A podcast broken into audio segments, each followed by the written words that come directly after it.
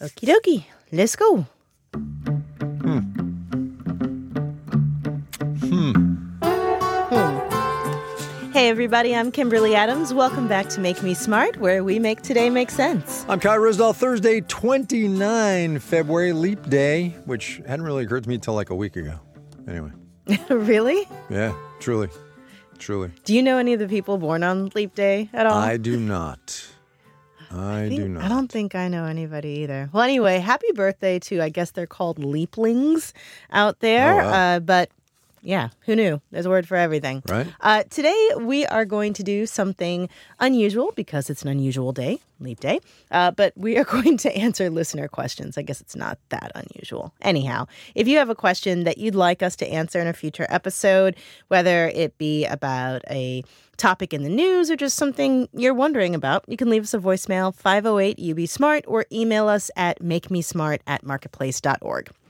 So, to get to our very first question, which comes from David in Maryland, who writes With all the discussions of the market's anxiety over when the Fed will finally lower interest rates, I've yet to hear a reasonable explanation of why they should do so. It's not like the economy needs stimulus, the traditional rationale for cuts, so why should they go back down? Kai? So, Milton Friedman, he of the University of Chicago and many other things, very famous and and uh, depending on who you talk to, obstreperous economist, said very famously that monetary policy works with a long and variable lag.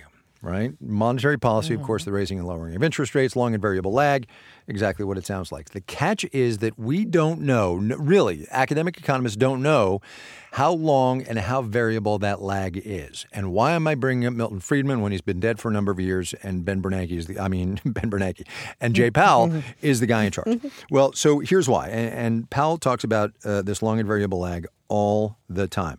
The economy does not need stimulus right now. It's growing. We learned the other day at 3.2% in the fourth quarter of last year on an annualized basis, right? So that's really, really good. Unemployment is really, really low. That is also good. Productivity is high. That is also good. This economy is at the headline level sailing along. The problem is that when things move in an economy as complicated as this one is and as big as this one is, when things move, they tend to move very, very slowly until they move quickly. And the worry now mm-hmm. about the Federal Reserve maintaining interest rates at the high that they are, five and a quarter ish percent, after raising them from zero to five and a quarter ish percent in something less than two years. The catch is the thing that Jay Powell and lots of other Fed governors are worried about is what happens to the labor market. Will companies begin to worry quickly about how expensive money is? Will consumer demand fall off because loans are so expensive? And will that happen very quickly? And will people start to lose their jobs again? Remember, we're less than three years from the pandemic recession. Well, that's not true. Three and a half years from the pandemic recession, right?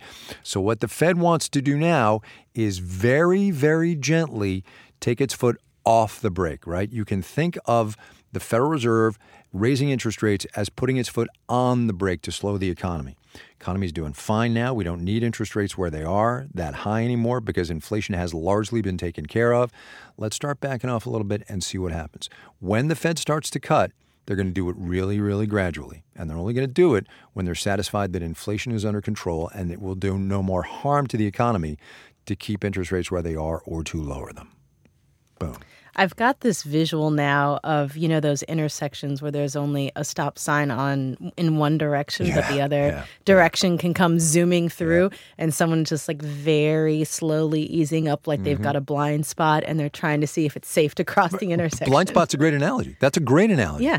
That's that's seriously right because I, I know I've talked about this before. Janet Yellen, when I asked her why inflation was low back in 2018, she shrugged. She literally went, "I don't know." and, and these are the the the most. Uh, look, Powell's not an economist, but he's an experienced guy. But there are 400 economics PhDs who work at the Fed, and they don't know what's coming around the corner, and so the Fed's going to go slowly. Yeah. I remember doing a story um, during the midst of the pandemic, and one of the economists I spoke to, and I was like, you know, everybody's predicting this, everybody's predicting that. And she said, you know, we need some humility here. Absolutely. Because we have never been in an economy like this before, Right. ever. And I think that's a good reminder. Yep, totally. Totally, totally. All right, next one. Uh, second question of the day from Steve in the northwest suburbs of Chicago wants to know if increases to the minimum wage could be part of the recent rise in inflation. Kimberly Adams, this one's for you. Yes. So, as a refresher, inflation is the rate of increase in the prices of things. It's not just sort of things getting more expensive, it's a speed at which things get more expensive. And, you know, we've talked to lots of experts uh, across marketplace about inflation on this, including Betsy Stevenson, who's been on the show before. And they all seem to say, at least the ones we've talked to, that increasing the minimum wage has likely had very little effect on the speed at which things are getting more expensive, therefore, inflation, right? And that's mainly because there are just too few workers in the United States who are actually working at minimum wage jobs, right? So, according to the Bureau of Labor Statistics, workers with wages at or below the federal minimum wage made up 1.5% of all hourly paid workers in 2021. Now, I should say the federal minimum wage is only $7.25. It hasn't gone up since 2009, which is wild to me. Now, then, if you look at the state and city level, they have minimum wages that are much higher, which can make um, some items more expensive or even make things in general more expensive in a particular place. So let's say you look at DC, for example, we have a pretty high minimum wage relative to the rest of the country. We're increasing the tipped minimum wage here. So it's become a lot more expensive to say eat out at restaurants. So in DC, if you're looking at restaurants and going out, you're going to see and feel that inflation in a way that maybe you won't feel in a place that doesn't have a similar minimum wage dynamic. All of that to say, though, um, it wouldn't necessarily be inflationary across the board because at the same time, prices for other things are going down, and you have to look at what wages and prices are doing throughout the entire economy. And remember, when we're looking at inflation numbers, we're looking at the country. We're looking at the national rates, not what's not what's happening in an individual spot, and so it tends to balance out. Even if you look at wages overall, not just minimum wage, a paper from the San Francisco Fed uh, says that wage increases, so that's wealthier people and people making higher wages getting even better ones, that hasn't really boosted inflation all that much either. And uh, Marketplace's Lily Jamali did a story on this. And I'm just going to quote from it. Um, rising wages are only responsible for about a tenth of a percentage point of the increase in the Fed's preferred personal consumption expenditures price index. So, not all that much. A little bit, but not all that much. That's the answer. There you go. There you go. Good answer. Yeah. Uh, all right. Uh, right. Next question. This one is short and sweet, and it comes from Nat, who writes If we look at inflation since 2008, it averages 2%. So why the year on year focus? Oh, interesting. Okay. Hmm. Uh, two uh, basic responses, one of which comes from uh, Julie Smith, who's a professor of economics at Lafayette, and one comes from me. The one from the actual economist in this conversation goes like this. Um, the Fed's mandate is twofold, as we know, right? Maximum employment and stable prices. And the Federal Reserve has decided that stable prices means inflation, give or take 2% on an annual basis. So the Fed really is interested in what is happening now and in the prior 12 months so that we can figure out what's going to happen now and in the next 12 months, right? The Fed's more worried about what prices are doing now than what they were doing in 2008 because 2008 while, you know, for a lot of reasons, maybe a great year for economic reasons and the great financial crisis, not a great year. What happened in 2008 doesn't really matter. So, so that's the professional economist's uh, view on this. One of one of her thoughts. My thought is this: Hey, so the S&P 500 has gained 10% a year on average over the last 100 years. That actually happens to be true. Okay? Doesn't okay. doesn't do you much good to know that if in the particular year you're interested in, which is say this year, the S&P is up, I don't even know what it is, the last 12 months, 30 something percent or or going back to 2008, the S&P 500 actually hit uh, cratered and hit a low of I don't even remember what it was, but it was down a lot of percent. If you go back to 2020, it was down a lot of percent. What you're interested in is what is happening proximally in time not what happened over time, if that makes any sense. Okay. Don't check your 401 every day. Don't count on interest returns and stock market returns over 100 years. Think about what it is over uh, what is relevant to you in this moment. And what's relevant to the Fed, in keeping with their mandate, is what's happening annually. That's the answer. You know, the first time I ever bought any kind of stocks or financial investments was in late 2007. Oh, no. And- For reals? We've talked about Yeah, this. I I remember was- now. Oh, yeah. I was so like feeling good about myself. I researched all these companies, I researched all these stocks, and I was like, this was before I was a business and economics Yeah. journalist. I was covering just straight politics at the time. And I was like, all right, I'm going to, you know, do this and I'm going to plan for my future. And I was in my like 20s feeling like I was getting in early. I lost everything. hmm And because I had no experience in the markets, I, you know, sold at the bottom of everything. But I mean, m- most of the companies I had invested in ended up like going completely under anyhow, so it didn't really matter. But uh, yeah, that was that was hard. that's rough. That was a hard introduction to the stock market for Oh my me. God. Yeah. oh my God. Oh my God. All right. Last question of the day. Chase in Ecuador asks whether employees who earn a yearly salary are working for free on Leap Day, which is, of course, today. Kimberly Adams, go. It's funny. Uh, Marketplace's Stephanie Hughes did a story related to this that aired on on Marketplace Morning Report. So the short answer is not really. You're not going to be working for free. But longer answer.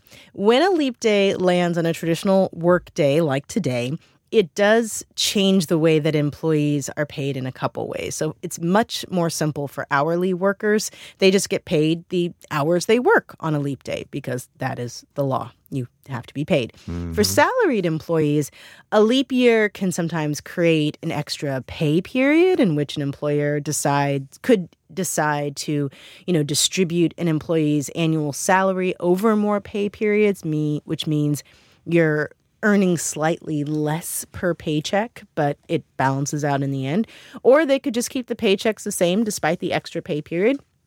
In which case, you know, if you have a generous employer, you just earn a little bit more, an extra day's work, but for work that you did. So that's not really generous. Anyhow, it just balances out differently. Yeah. Um, also, salaried work often comes with the perk of a little bit more of a flexible schedule, or at least it's supposed to, but it doesn't always. So maybe you work 40 hours one week, over 40 hours in one week, but fewer than 40 hours another week with the understanding that it's all going to balance out in the end um, based on your workload. So while workers with fixed pay are unlikely to get a special leap day bonus, it doesn't mean you're working for free today. Otherwise, I might have just stayed home. Might have just taken the day off. I That's know, right? fact, right? Ah, all right. Well, that is it for today. In the meantime, you can get ready for Economics on Tap tomorrow by subscribing to our newsletter. And in this week's newsletter, you will get a copy of our new unofficial state cocktails zine. Uh, longtime listeners will remember that some time ago we, you know, had a little contest of what were the best state cocktails. We got lots of submissions and we've picked some of the best. And so you will find some of our favorite recipes in our little cocktail zine. I'm going to be trying one out myself.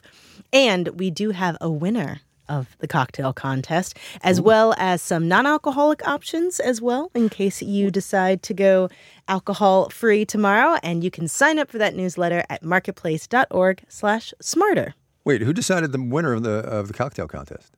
Did you? I don't know. No, it wasn't me. I didn't do it. Hmm. I think the producers of this podcast have some questions to answer. But let me do this before I get us out of here. Two postcards waiting for me uh, in the studio today when I got here. Marissa put them on my uh, uh, desk here in the studio. It's a postcard from uh, New York City, which is actually really cool. We'll take a picture of it and put it on the show page. It says, Kai and Kimberly, a resounding half full on physical media. I guess we were talking about this at one point. Digital media purchases are a license which can be rescinded. Cheers, Beth in New York City, entertainment worker, 35 years old. So that's one. Here's another one. Dear Kai and Kimberly, this is dated 19 February 2024. Since Kai mentioned the mailing address on the 16 February episode of Make Me Smart, I knew it was my duty as a loyal listener to sit down with my trusty fountain pen and dash off a quick note. Thanks for all that you do on Make Me Smart and the rest of the Marketplace portfolio. I appreciate how you've remained committed to facts, even when the world around us has become fact optional. I'm proud to be a Marketplace investor and a supporter of my local public radio station, WBAA, in West Lafayette, Indiana. Yours, Ben Cotton. Well, Beth and Shout Ms. out Cotton, to the fountain pen. Thank you so much. Shout out to that. That's what got you the fountain pen. I heard the gasp. I love fountain pens. I have my own little collection of fountain pens. I did not know they make that. me really happy. Yes, You're gonna have do. to. So I'll bring some tomorrow afternoon and show them on camera. People are gonna want to see them. I'm Oh, okay.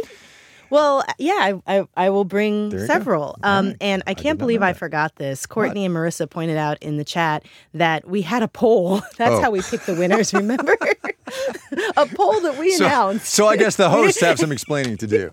Won't be the first time. and and listeners voted in the newsletter. That's how uh, there was a poll, and the listeners voted. Oh and God. if we were more on top of our suck. Oh own newsletter, we would have remembered that because So get the get outta here while we zine, make a cocktail, grab a beer, join us. We're gonna have to probably have a couple after this one on the YouTube live stream Yeah. tomorrow, starting at 3:30 Pacific, 6:30 Eastern. We'll meet you there.